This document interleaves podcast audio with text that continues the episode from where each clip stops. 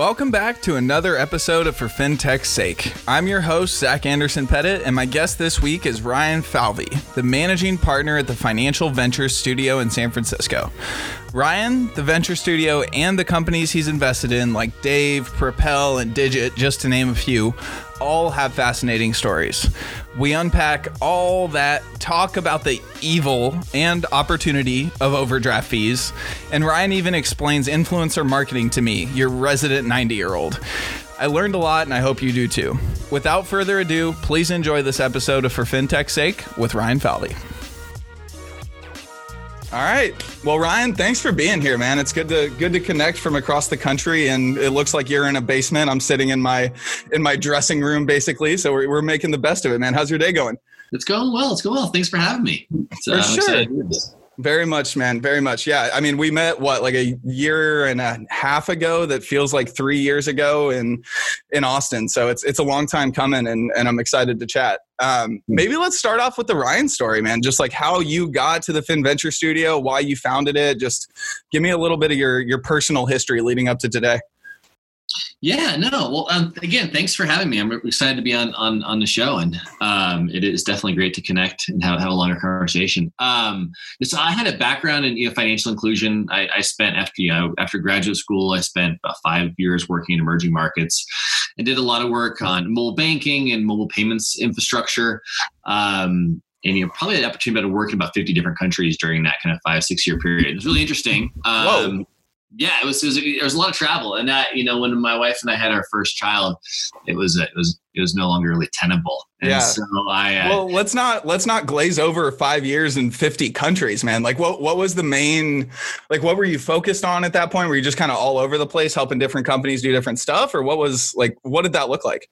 Yeah. Well, so starting like two thousand eight, um, I was really interested in initially kind of uh, this kind of disconnect between kind of microfinance and kind of global capital markets. And, um, you know, until two thousand eight, there, there was a lot of you know, structured finance transactions and ways to kind of provide lower cost of capital to microfinance institutions in emerging markets. Um, the financial crisis, uh, like all credit products, that, that really got disrupted for several years. And so the company I was working for, we started doing a lot of work helping, um, helping many of these same banks figure out how to use mobile mobile phones. There's really, you know, obviously really significant mobile penetration. That was really coming, coming, uh, accelerating quite dramatically kind of the late twenty twenty, what is that? two thousand nine period, two thousand ten. Yeah. yeah. Um, well, so and, you're talking uh, like the, the world of M-Pesa and like kind of that yeah, generic yeah, exactly. side of, okay. Exactly. M-Pesa was just getting started. Um, and we had done some, we had done some early strategy work with uh, a company called Bcash, which is now one of the largest kind of mobile payment operators in, in Bangladesh. And, um, there were a number of banks that were trying to get into it. And so started out just doing some consulting work on that front and kind of helping them think about what that meant. And then end up, you know, that business ended up becoming you know, relatively significant. And as, as these dynamics that, of growing mobile telephony, generally a lack of banking infrastructure or non-existent banking infrastructure in many markets kind of yeah. create this dynamic where new entrants, whether that's mobile network operators or technology companies, um, or in many cases banks, could come in and, and, and really dramatically expand their kind of scale and reach. Um, so we did that for a while, and I, I was leading a strategy practice. So it was you know, trying to really connect conventional strategy consulting work. Um, so a lot of PowerPoint presentations and you know uh, Excel spreadsheets. Yeah, uh, yeah. It sounds it sounds more glorious when you talk about yeah. it as fifty countries, and you talk less about the less about the PowerPoints and the Excel docs. Most, most yeah. of the time was spent inside of an office of a bank, like yeah. yeah. Excel spreadsheet. Yeah, for yeah. sure. There's um, great great views out the window though. Yeah, there yeah, you go. There you go. Cool. Yeah. Uh, evenings were nice. It was like it's better than like working on a project and I don't know. A, a, a generic city in the United States. Yeah, I was going to say, you don't want to throw anybody under the bus. I was like, you know. um, but, uh, but yeah, no, it was really interesting. Um, and I, I think so, you know, it, it, but you know, you got to get burned out. It's a lot of travel. Uh, yeah. And, fifty know, countries, man. That's like, that's, there's a lot of ninety year olds that can't say that. Yeah. You know, you're going, you, you know, there's only so many trips to Papua New Guinea and you're like, all right, yeah. I get it. I'm good on this. This. Um, but the perspective then, that you had to gain from that, man, like all of those countries, just that different, like just the different culture. I mean, I traveled mm-hmm. basically not at all as a kid and d- domestically, but then I traveled a decent amount internationally. And it is one of the things that really pissed me off about the financial system was just like seeing the way, like we have such a step up in the U S, but also we shoot ourselves in the foot like three times before we get to the door in the morning.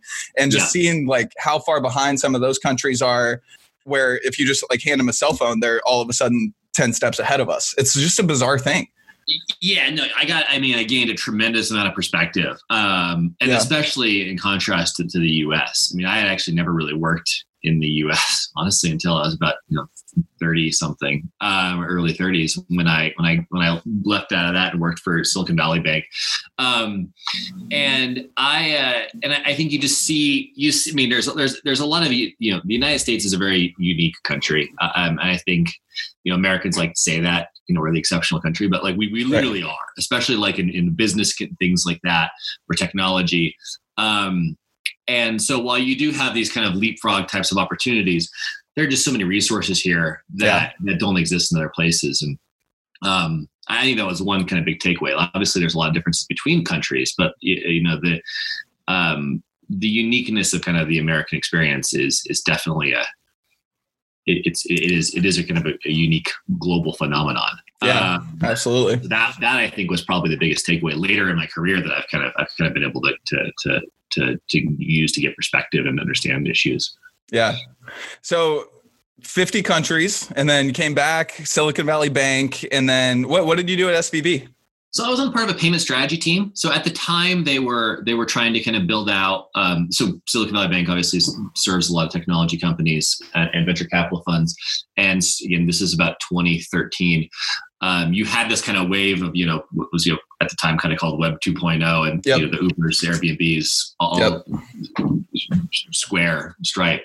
Um, and these companies were for the first time doing a lot of financial transactions that were not um, credit. You know, they weren't borrowing venture debt. I mean, they were running, you know, at the time, hundreds of millions of dollars of payment volume through their platforms. Mm-hmm. And so S V B, which had been the bank for these companies, was like, well, we should be banking that. Like that's banking. Like that's like something we should do. And so I was part of a team to try to figure out kind of how to do that.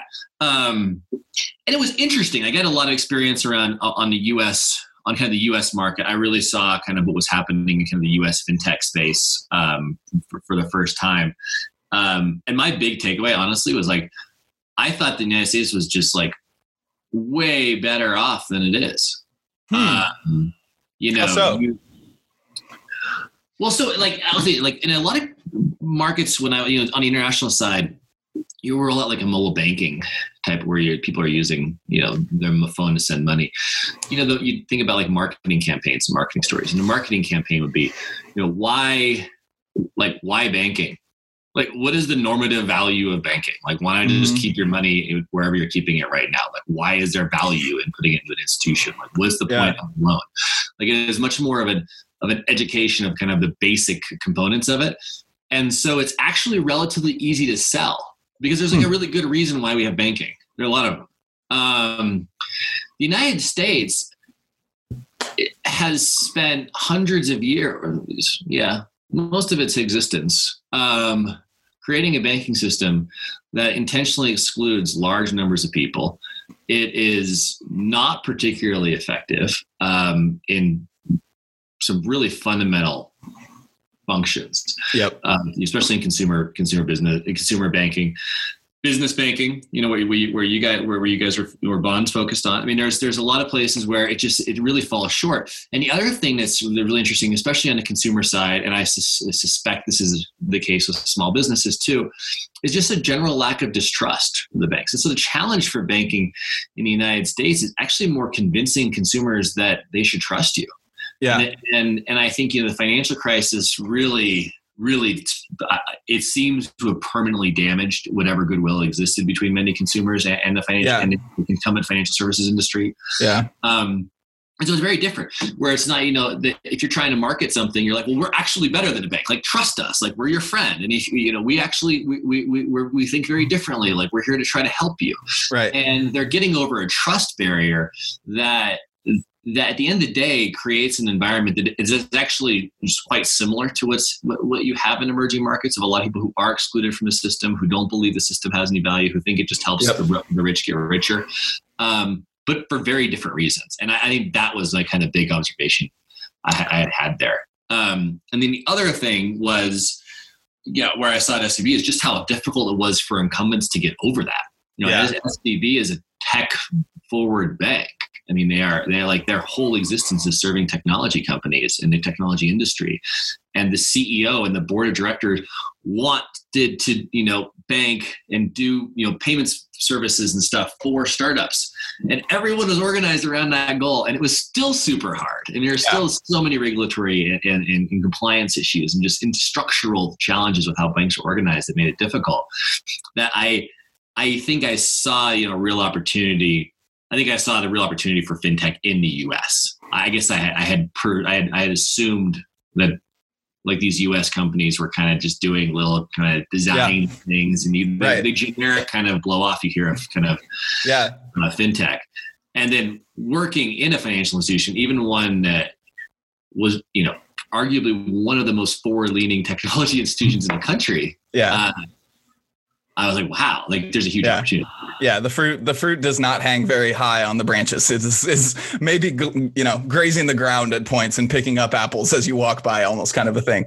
Yeah, so, yeah, yeah, exactly. It's it's interesting listening to you talk about that. I read read or was listening to something that you had said or written at some point previously, um, and you're actually like the you're one of the few people that is not constantly leaning into like bad mouthing and just not believing in the neobank or challenger bank model. Like it's, you know, it's so cool to be anti-challenger bank now because, you know, quote unquote mm-hmm. Chime won, even though Current's growing like crazy and all these others are, Dave's growing like crazy, you know, in your portfolio. Like there's so many great examples of just astronomic growth, yet the cool like fintech-erati thing to say is, eh, challenger banks are over, neobanks are done, right? But it sounds like you don't agree with that. It sounds like no, everything you were just saying is like wrong. Yeah. yeah. So le- let's let's talk more about that. Like, is it a trust thing? Is it a feature set thing? Is it all of that together? And just like banks kind of sometimes can't get out of their own way based on a lot of the regulatory pieces you're talking about. Like, what what is it there that makes you so bullish? Um, you know, I. Well, so like, I'm going to, you asked for the Ryan Falvey story, and I like, maybe I'll, I'm going to go back a bit. I'll give you kind of a microcosm. So one of my first Do jobs it. was I was in high school. I grew up to high school in Las Vegas. Um, and I was a teller at Wells Fargo. And I'm, ah, well, pro- no wonder you're pissed off at the financial world. No, no, no, no, no. I was, I'm kidding. I'm kidding. Wells Fargo, great experience. It's a great institution. Um, totally happy with it. Uh, and, you know, I think the thing I saw is like, at the time, this is like nineteen ninety-nine or ninety-eight, I guess I graduated high school in ninety-nine. Um, okay. And like Wells Fargo just bought this bank called First Interstate Bank a couple of years earlier. And it was like a disaster. Like it, mm-hmm. they had, they, they had like lost a bunch of customers, and they were like totally scarred by it. And so like, you know, we're going to like help our customers. Like we're going to be like super customer service. And they had been bought very recently by a, another bank called Norwest at the time. And so they were like really sensitive about this whole thing. Yep. But they were also like just focused on sales. And so like the whole cross-selling, which ended up becoming a major crisis, which is not at all surprising to anybody who's ever worked at Wells Fargo that that was a crisis. But like where they were like, we're going to, we're going to sell banking product. And they were one of the first to really focus on like, I'm going to engage with the customer. I'm going to build a relationship with the customer. I'm going to sell the customer more product. Mm-hmm. And obviously that, that went way too far. But in that environment, you really saw, A, I saw the opportunity. I mean, the opportunity uh, for things like Dave, uh, you know, because um, like one of the things they first teach you is like, you know, you look at kind of three numbers when someone walk customer walks up to the, you walk, how long they've been a customer? Because mm-hmm. going back to that kind of First Interstate experience, how much money they have, because the bank, obviously people with more money are more valuable. And then how many overdraft fees they've had. I was wondering if that was going to be the third shoe to drop. Like number three, there's like three things, right? In the old yeah. system to look at. And the overdraft yeah. was like the big, I mean, you'd have people walking up overdraft fees all the time. And in huge numbers, I mean, twenty, thirty overdraft fees a year was not uncommon. Yeah. Um, and whoa, whoa. Actually, I just said, yeah, in, in agreement with twenty, thirty. I oh, was yeah. just like oh. skimming over and like, yeah, let's keep the conversation going. But holy shit, that's a big number. I mean, even that's wild. The average customer overdrafts overdraft seven times a year. There's overdrafters and there's not overdrafters. And if you overdraft, you overdraft seven or eight times a year. Um, because we have an account in this country, checking account, which is designed for nineteen forty-eight America. It mm. is designed for the, I'm going to get paid on Friday by, you know, factory X. Forward. Yeah. Check. I'm going to take that check down. I'm going to deposit at the bank. And then I'm going to like pay my bills with the check. It's, it's presumed upon the idea that A, you have liquidity. Yeah. It's a checking account. You can't write checks without cash in it. It's actually against the law to write a check without cash in it if you don't have the money to clear the account in there. Right. Um, and so it's presumed on this concept that literally very few Americans have, which is a buffer of cash in their account. Um, and very few Americans get paid regularly anymore. Right. A lot of people get paid kind of all the time, and they make the tip jobs, or they, you know, they, they do some freelance stuff, or they, you know, they run a podcast, which, you know, they kicks them a bunch of cash on the, the yeah. Day, I, I wish, I wish that would be, that would be wonderful, but yeah. And so the, the, the core account we use in this country, the checking account, literally doesn't work for most people. Mm-hmm. It's a bad account. They're like, it just, it just takes advantage of them.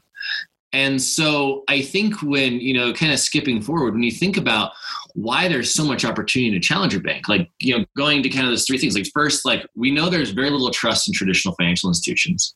Two, the main product that financial institutions offer to consumers, the checking account, doesn't work for a huge number of them. Yeah. And three, banks make money by selling you more product.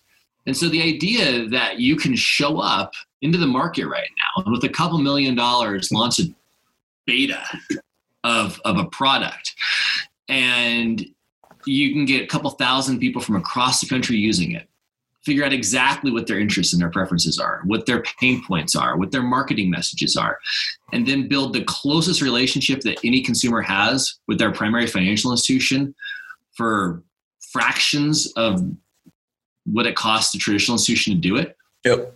Is a huge business opportunity. And it's not like there's six million people who need a challenger bank. There's like two hundred million people. At least, yeah. It doesn't work very well. And so, like, I, I think that this is a huge space. Um, it's one of the weirdest part pieces of uh, you could ever imagine in any economy, where the incumbents actively don't want most of these customers. Yeah, I mean, Bank of America doing their twelve dollars a month thing. If your dollars are less than what fifteen hundred on the deposit account, like all of that is just, it's amazing the friction. Yeah, trying to get them to leave the bank. Like, yep. I don't want you anymore.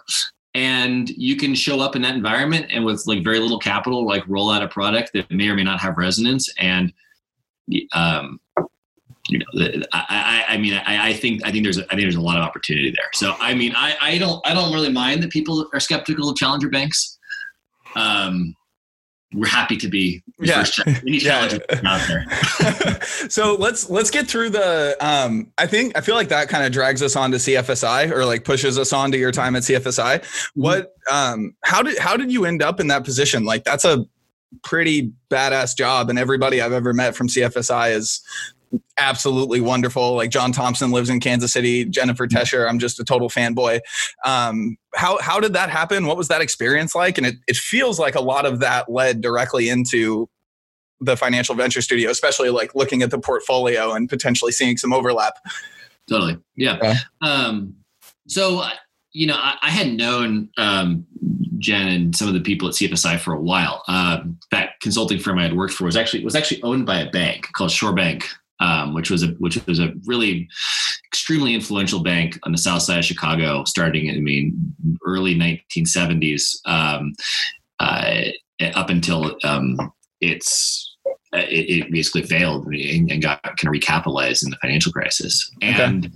that in the beginning is an incredibly influential institution as far as development finance, financial development minds goes globally. Um, uh, certainly in the United States, the Community Reinvestment Act is a direct kind of, um, um, it follows directly from the ShoreBank experience in, in the South Side of Chicago. And I mean, I, I think it, it's, it's, an, it's a very interesting story in its own right. Yeah. Um, Jen had started a, a nonprofit um, that was really focused on taking what what what, what ShoreBank was doing in the South Side of Chicago and trying to help financial institutions kind of broadly throughout the United States kind of see the opportunity for, at that point, you know, serving up the un and underbanked. And that's that's obviously evolved over the years. ShoreBank International, when I worked for, was focused on doing that in emerging markets and kind of globally. And so I, they were kind of sister organizations. And so um, when they were, you know, they had, they were kind of in the final stages of getting this, this grant from JPMorgan Chase. And um, they needed somebody who understood, you know, development, finance and financial inclusion, um, but also understood, you know, technology and could talk yeah. to banks. And, and so um, it was kind of a natural fit. I mean, I, I think it was, it was a um, uh, number of people from there had reached out to me, and then I, I saw the opportunity and I applied. Um, and, and it was a really interesting opportunity, basically, you know, kind of out of whole cloth. And I tried to design something to, you know, the goal of the lab at Space was to try to, you know, create more financial solutions for underserved consumers. And, and so you had, you know, this twenty-five million dollars grant to try to figure out how to do that. And so my job was to try to figure out what we should do to design it. Um, and so I started, you know, I had obviously come to this with, with a couple of, you know, you know, kind of starting points. One, I had seen how difficult it was for startups to get the attention of banks. Um, Especially J P Morgan. I mean, you know, getting getting getting a meeting with X community bank in whatever, you know, Midwestern city is not easy in and of itself. But, you know, getting on Jamie Dimon's radar to get twenty-five million bucks in the in the door is a whole different thing. Yeah, that's a, yeah, it's a whole different thing. But, you know, it's a little bit, I mean, they're, they're not too dissimilar. And so the idea is like, hey, like, listen, I show up and I invest in somebody and say, say, hey, this, this money kind of came from JPMorgan Chase. It's actually a lot easier to walk into that community bank. Um, yeah, that's oh, true. That's David true. Morgan's on board with it. I got, I guess that makes sense. Um, and so I, I kind of realized pretty quickly that the real value we had was, was the reputational piece of obviously mm-hmm. Morgan, but I think more, or equally importantly was C F S I, and it's, um, you know, it has, has a lot of cachet as, as just an arbiter of what a good product is. Absolutely. Um, and so then if we're going to put our stamp of approval on a product, we should have, you know, we should have some skin in the game. Um, and so that's where the investment piece of that came from. And, you know, originally, it, it, you know, it wasn't, it wasn't really, it wasn't designed to be an investment program. Um, but what the investment did is made sure that people who we were working with were serious about it. Because if you're going to take money from, from somebody, like you're, you're kind of stuck with them. And so, yeah, yeah. Really, it also really created a cachet. Like when somebody comes out of that program, like when I was recruiting at Fountain City FinTech back at M B K C, like anybody that was coming out of Fin Health Network or coming out of that, you know, whole side of things, I generally figured there was no shot in hell that I could get them into Fountain City, but I always really wanted to, because I, it, it had that like kind of magical aura to it as a result of going through the program. Yeah, no, I mean, and that, that's, that's really nice of you to say. I mean, I, I think that I think that a lot of that, a lot of that came from the fact that we were able really to tap into a uh, like a reservoir of goodwill. Yeah, that that C F S I had built over, you know, decades, uh, or you know, decade and a half at that point, and yeah. um, and obviously like the, you know, the brand of J P Morgan. Um, and so the other the other thing I I, I, I try to bring to the table, you know, when going to the international development experience, like I remember it was very challenging to, um, you'd have these projects sometimes where we'd be working because like they got a, they got a loan from a big multi, like the I M F or the World Bank, and you need some technical assistance to come alongside of it. Um, And, you know, sometimes you're working on these technical assistance projects and just be miserable. Because, like, the company obviously didn't, didn't care about you, your opinion. Like, they got money. Like, you're, yeah. just, you're just something yeah. that comes along with the money that they have to kind of deal with. Yeah. And I, so those are always the worst. And I just didn't, you know, I didn't want to do that. And so um, when we were setting up the lab, really wanted to have a, a, a model where, like, you know, the founders were really driving the, what they needed and, and could kind of, you know, could kind of focus our, our support for the individual things that each company kind of needed to be helpful. Mm-hmm. Um, And I think that that worked really well. Um, and so we did that, you know, did that for about three years. The portfolio started to perform, you know, remarkably well, as, as you, you indicated, um, from a commercial standpoint, as well, as well as from a social impact standpoint. Yeah. Um, and so we thought for, for a while about trying to kind of start a fund internally. Um, it would, was, was, was challenged. It would have been challenging for, for a whole host of reasons. Um, Not the least of which is the fact that C F S I is a nonprofit. Yeah, there's a lot of levels to it. The J P Morgan, nonprofits do five oh one c three, um, all of it. There's a lot there. Yeah. And also, like, frankly, like C F S I is, I, I does a lot more than running this thing. And, and it, you know, got to be a point where, you know, it, it's not, they've got a whole variety of, of, of wonderful programs and, and, and, and you know, they run this network that helps a lot of financial institutions. And so, yeah, I, I don't, it just wasn't something that made a, a whole heck of a lot of sense at the time for, for them, for, for them to do. Yeah. Um, and, and, you know, I think it, for me too, I was kind of, it had been, you know, three or four years and I was kind of looking for kind of the next, the next thing I wanted to do. And, and so I saw kind of this opportunity to take a lot of what we were doing there that was, that had a lot of value with, with, with the founders. And, and that was, you know, really trying to connect them to, you know, regulators and policymakers, potential partners, investors, um, Um, and, and each other, and there there, there yeah. was more value from that. And then we also saw, you know, um, they did in, in several cases that our ability to kind of drive media attention and kind of get the word out about companies amongst kind of digital influencers was also having a, a really significant impact. Yeah, and so um, what we thought we could do is kind of build an investment fund around that around that idea. And so um, Tyler Griffin, who's, who, who was the other, you know, uh, co-founder with this, and I you know, launched the Financial Ventures Studio in early twenty eighteen.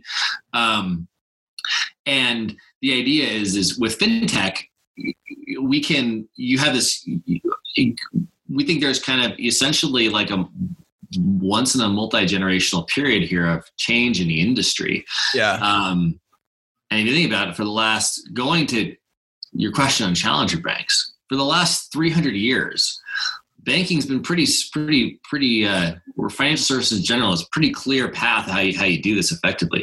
You go get a bunch of granite or some other really expensive stone and you drag it to the most expensive piece of real estate in a town. Yep. You put on a suit and you follow the rules. And if you do that, the government gives you an oligopoly to bank in that physical territory. Yep. Um, or sell insurance or whatever other. I mean, financial services generally sell securities. Yep. Um, that's kind of how it works.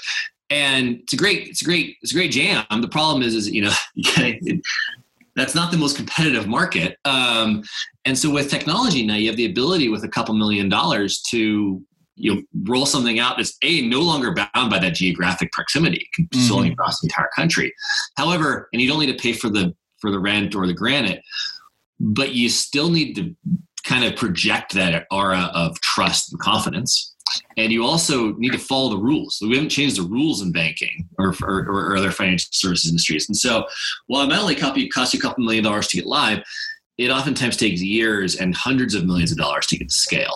And, yeah. and so what we're trying to do here in the studio is the idea is we can come into these companies really, really early and, you know, make a relatively small investment. And then over the course of about six months, try to very systematically plug them in, plug our founders into those kind of five key stakeholder groups. So financial institutions, regulators and policymakers, uh, um, investors, uh, media and digital influencers, which our, our, our, our partner Shannon Austin, um, we also met when, when I was working at C F S I, yeah. really lead on. Um, and then um, and then other founders and kind of build this network. Yeah. And this experience where we kind of quickly network them and then not only kind of make them, help them make the connections, but give them advice on how to leverage those connections to be successful. Yeah. What we're really just trying to do is, is save our founders a lot of time. And, you know, time is connected to money. And so if we save them time, then hopefully the investments are worth more, more quickly. And we're also then able to then get them in front of the right types of investors to take them to the next stage. So, you know, there are structural elements to what we're doing in the lab in a sense that there's, there's this kind of an idea of like a programmatic way of supporting the companies, you know, yeah. post-investment. So I, we bristle a little bit at like, you know, the idea of it, it's an accelerator. Um, although we, you know, it's probably the best verb. Um, but, that was going to be one of my next questions is like, I think especially On, I've, I'm hearing more and more about venture studios in S F, right? I'm hearing more and more about venture studios on different pieces of the East Coast, but I don't think it's necessarily like penetrated the zeitgeist of the entire U S or, you know, especially yeah. the Midwest. Um, so why why did you go with the the noun of venture studio versus accelerator? I mean, I think it's one of those. It, it creates uh, it creates interest for sure, but I bet it creates some questions and you know Midwestern bankers. Yeah. Yeah. so. You know, I, I don't, you know, see now you're never supposed to pick a name that's like in opposition to something else. And so we, we kind of violated, we did some, we did some mistakes like day one, you know, like that was one of them.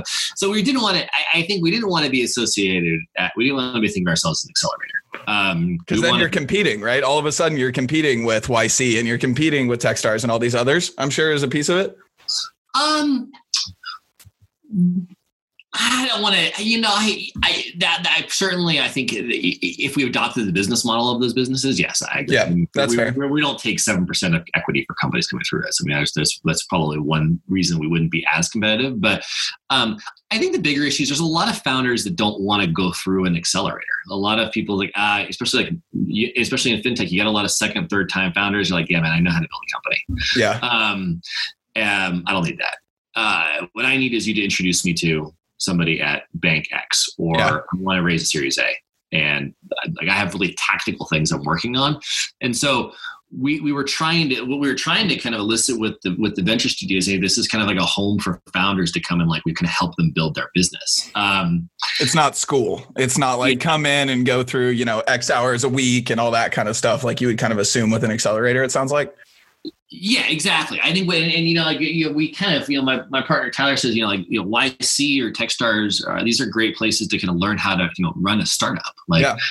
um, when we're, if that's the case, like the analogy word, maybe kind of graduate school for fintech. Like we're kind go. of assuming that you know how to like hire and do some of these other basic things. Yeah. Like, it's about fintech, not about the like just the world of startups, I guess, yeah, is a, about, maybe a good way know, to phrase it. Those, and if you look at like our portfolio, I think yeah, almost every kind of you know cohort of companies will have one or two that have come out of Y C or or Techstars. Yeah.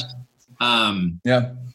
And so I, the idea is a little bit we're, we're trying to kind of be kind of want to be Switzerland a little bit. So we're we're able to kind of work with all these players. Um, we have a great company coming into Y Combinator. We want to be able to come in and you know I think if we're saying hey we we take X fixed percent equity percentage, you're like nah I don't need to do that anymore. I did that. Um, and I think that's, that's a little bit we were trying to do. Um, you know, I think the, the venture studio, you know, uh, is, is, so it's a bit of a misnomer because there are venture studios out there and, you know, generally what they're doing is kind of co-creating companies, right? Where you and I are going to get together and you can start your company here and you're going to get done and I'll own eighty percent of it. And then yeah. you know, own twenty percent. And, um, I, you know, we, we don't in fintech, I think that that, that model's more challenging to pull off. Yeah, especially with the amount of follow-on rounds and dilution that you have to take. Like if if that kind of ownership percentage ends up actually anywhere close to true by Series A, you're like not even motivated as a C E O anymore, I would think. Exactly, exactly. And, and I think that's one of the things we try to do. So we, our, our investment strategy is generally to invest a relatively small amount up front, about one hundred thousand dollars, which allows us to come in pretty early. Um, and then we try to build on that capital position pretty quickly. We'll go up to about a million dollars of exposure within, you know, uh, usually by the time the next institutional round. And the idea thing is we're we're kind of, we can start out relatively small and kind of build a position in those companies that we, we see are really taking off. And also at that time be a lot more helpful in helping them kind of curate the cap table and bring other investors into the mix. Yeah. Um, you are right. These are businesses that require a huge amount of capital. You know, realistically, there's, there's, There's only a couple dozen funds in the country that are that are really realistically able to open up that capital kind of post Series B. Yeah. And so a lot of what I'm trying to do is get our get our founders in front of those firms. Yeah. There's something that I hear you talk about a lot that is not like a standard a standard talking point from a lot of the folks that live in the similar world that we do, right? Mm-hmm. And that is specifically influencer marketing. I think it's something that. Like, you know, mo- somebody will say something about it because it's like a table stakes buzzword that you need to say yeah. out loud during conversations. But I feel like you harp on it enough that you have a, probably a very, you, you seem to have a, a strong opinion about it. How, how, like, how does that work in, in the Financial Venture Studio? Are you making introductions to like individual influencers? Are you helping consult on like a fifty thousand foot influencer plan? It's just, it's a, you know, coming from a nerd yeah. that d- doesn't have Instagram. I feel like only, you know, I only understand pieces of it. Well, I, first off, I, I'm not the right person to talk about. We, our, I think our secret is, that is a, we have a we have a partner, Shannon Austin, who's you know kind of a genius with these types of things. And so gotcha. Like we basically just, You know, go talk to Shannon. Have Shannon kind of take yeah. take. Um, so it sounds like a very unique like arrow in your quiver, though. Yeah, I think there's a couple things that are kind of unique, unique arrows in our career. That that is certainly one of them. And taking kind of a step back, going to that kind of hypothesis is if we're going to use the internet to sell financial products, like we need to use the internet. And yeah. the internet is not made up of giant media brands that dominates the conversation. They're, they're like that's just not how it works. Like, you know, it's it's people who you trust, who have the communities of people that look to them for different advice and perspective. And those people saying, oh, hey, this actually, this tool is actually pretty useful for me. Um, I don't want to say it's, it's not endorsement. It's actually getting the trust of people who have the trust of others. Yeah. And I, I think that is, that's like the great power of, of the internet. And I, I think if you're a, a financial services company, you should be trying to tap into that. Um, It's very difficult for incumbents to do that. Uh, if if I were to name any large bank right now, and and you know, it, you had a someone who you know you follow them, you you're you're you're an influencer. You have an audience, people who are listening to this, people who who kind of care about your ability to kind of curate the conversation.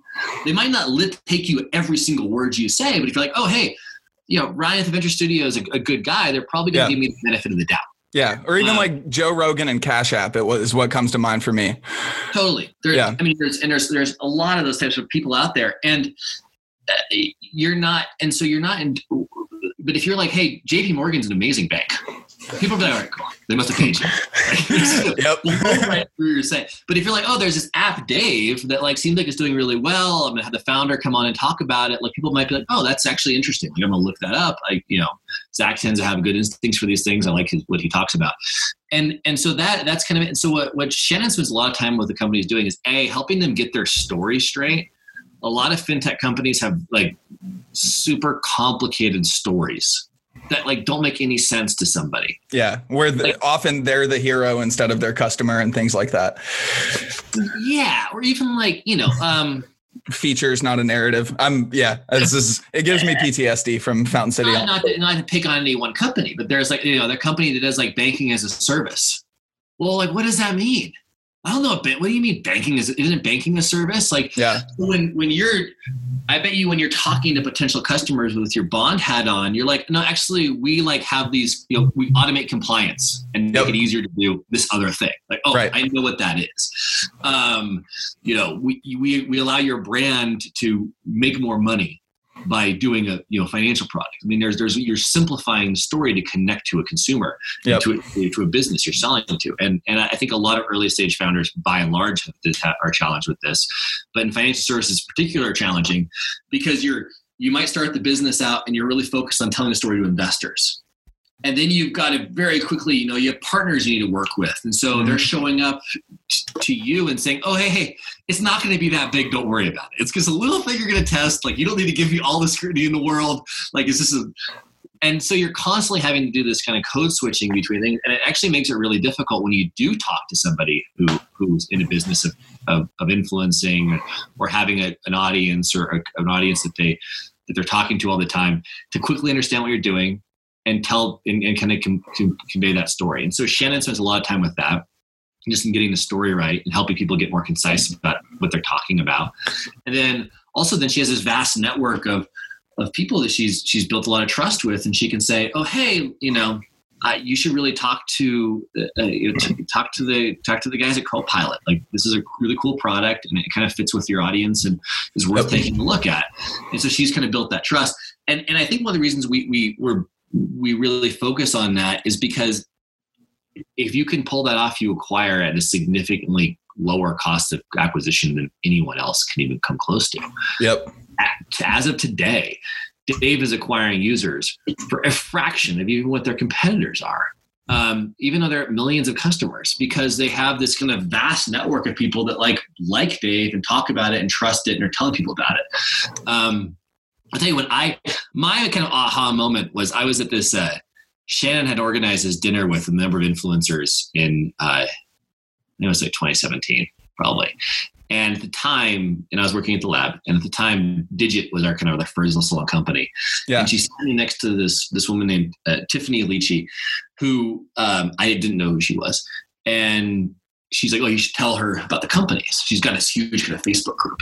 And um, I'm, the first company I'm going to talk about is Dave because it's got so many customers, obviously. I mean, I was right, Digit, because it's got so many customers. It's the most, well, it's a Series B company. Yeah. She's like, oh, I know Ethan. Like, half of his customers are my people. I'm like, what? What? Like, that would be hundreds of thousands of people. And so I, I texted Ethan, like, during the conversation. Like, is this, hey, man, I'm sitting with Tiff. And he's like, yeah, like, like he wrote me back. I mean, basically, yeah, like half of our early customers have come through Tiffany. Um, and, and she, it's a, she runs a Facebook group. She runs a Facebook group. She's called Tiff. Her, her name is kind of Tiff the Budgetista. Uh, oh, I've, group I've group. heard of her, I think, actually. Yeah. Okay. Hundreds of that, probably millions at this point, of yeah. mostly, mostly Black and Latino women, Latino women, um, who, you know, she's kind of, she, she's just, an, she's a voice, and she yeah. has an audience, and she knows what they care about. Yeah. And so, and she spends the beginning of the year each year kind of talking about, you know, like tips we're going to take this year together. We're going to kind of yeah. do different things. And yeah. we'll still do different budgeting tools. And she, uh, it's like Oprah finance kind of vibe. Like my, my favorite things. She, she needs a dil- She needs a diligence to companies though, because she's had companies where she's featured Ooh. them, and the, the apps just broke because they couldn't handle the onslaught of people that like just signed up when Tiff gave give the gave wow the that's interesting. I mean, that's I mean there and there's lots yeah you know, lots I mean she's one of the probably one of the best out there, and certainly one of the most influential. Yeah. Um, so this also are, kind of explains your. Uh, I was I was doing a little creeping on you in the in the podcast app, and I saw that you had been on Stacking Benjamins a couple times. That explains yeah. that. Gotcha. It's one of the things oh, we no, have in Shannon, common, actually. Shannon explains that. Just to be totally clear, Shannon is, is his ability to kind of find these things explains it. But yeah, so Joe at Stacking Benjamins, you know, he right. has his D F M maps on, and you know he he has different budgeting tools, and you know companies go on there and thousands of people will sign up. Yeah, it's wild. It was one of the, one of the, it was like the only influencer channel that I had at Fountain City. So anybody that was B two C related, I was like, have you met Joe? But yeah, no, I, I agree with it. I guess I just never thought of that. I think of influencer marketing as like the Instagram boyfriend with the Instagram girlfriend somewhere like out in the middle of the street, like doing something, stopping traffic, taking a, like, I hadn't thought of how broad of a statement that actually is. So it's really, it's, It's a it's a new like mental model for me to think about it, because I think I have a I probably have a negative connotation around influencer marketing just because of my my experiences with, you know, there's a reason I deleted Instagram, I guess is what I'm saying. Says the guy who runs a podcast. I know, right? The irony is strong. For a fintech. Yeah, the irony is incredibly strong, incredibly strong. So let's let's dig into Dave a little bit more. I think it's one of those things that's like, How how it's less about Dave, more so about Dave and all of your portfolio companies. But I think you're you're investing at a point where, you know, Dave wasn't a very obvious neobank or a very obvious challenger bank. Like, right, they were just doing that overdraft piece. Um, mm-hmm. Point, I think, maybe had a little bit of a broader, you know, perspective there. Um, but it seems like a number of these started very small. And yeah. maybe with Dave is a good example. Like, did you, when you invested at least those early dollars, like, did you kind of see this roadmap, or were you like, man, this is a really interesting feature? Oh no, I think that, I think the overdraft to this day, I think the overdraft product is more valuable than, than, than being a bank. Like I, I realize I'm a, a rare person who thinks that, but I think the market should realize that, like, what they're doing on overdraft is more valuable to cons- consumers than um, someone doing like a banking type product. Mm-hmm. Um, and so um, I-, I think that one of the things that, so like when I saw it, I mean, there were a couple things. One, um, you know, I had this job at Wells Fargo where all these people were coming in the overdraft fees. Right. Yeah, so you've I, had some I experience. Early, early in my career, I realized how much is gets paid on overdraft and how, how kind of valuable it is.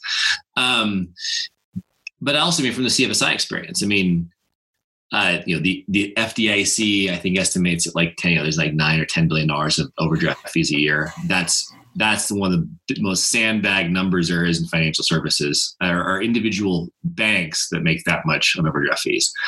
It is almost entirely profit. Um, and it's, it's frankly like t- it takes, it's taking advantage of people who don't have money. Absolutely. And, yeah. and I don't think there's any chance that it's going away, because there's a number of banks in this country that would also go away if they got rid of overdraft fees. Um, And it's something that consumers hate. You never got an overdraft fee. Immediately resonates with the Dave marketing slogan of overdraft fees suck.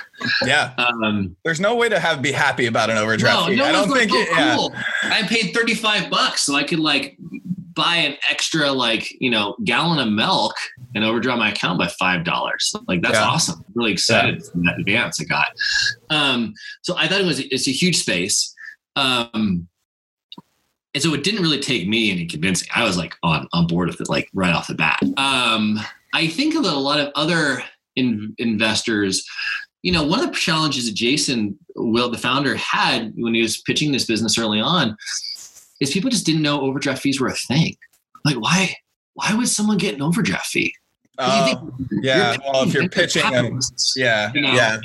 The exception of, you know, small-time guys like us here at the Venture Studio, like most of these people are just loaded, right? And so, like, yeah. they like, why just leave like ten grand in your checking account? Like, what you don't have to pay overdraft fee? Who would yeah. pay that?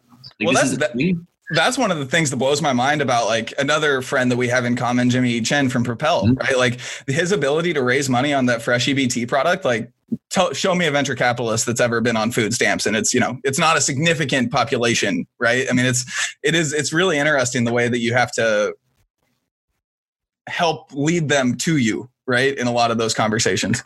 Yeah, totally. And I mean, even, even to this day, I think, you know, um, that the overdraft, the revenue from kind of the core product right now, I think there's in growth stage investors who were like, well, you know, I don't know how stable it is. Like maybe they'll just ban overdraft fees and goes away. It's like, no, it's not even, it's not going to do that. Like, this is no, no.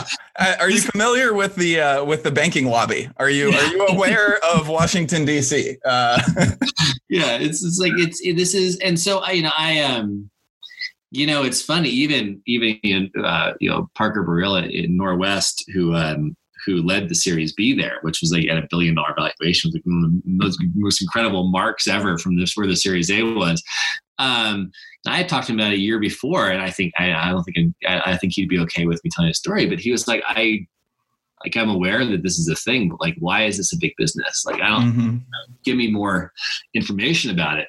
Um, because I think for a lot of venture investors, they just, they're not really plugged into the challenges that most people have with the financial services industry. Like they just don't know. Yep. Totally. Totally. So to the, but the other side of that coin, that's real, like Dave has done this really interesting. We're going to start with a fucking pain point of pain points, like the yeah. ultimate migraine level pain point. And then we're going to expand products. But then you also have like Digit on the, on the cap or Digit in the portfolio, which has done a really good job of just like focusing and building a yeah. business. Are, do you guys push them to, I know it's like the founders running the company and everything, but is there ever like, Ethan, add a debit card, Ethan, add an issuance product? Like, or is it just like the, like, I don't, I don't even know the question I'm asking. I just think it's such an interesting juxtaposition against the two, you know?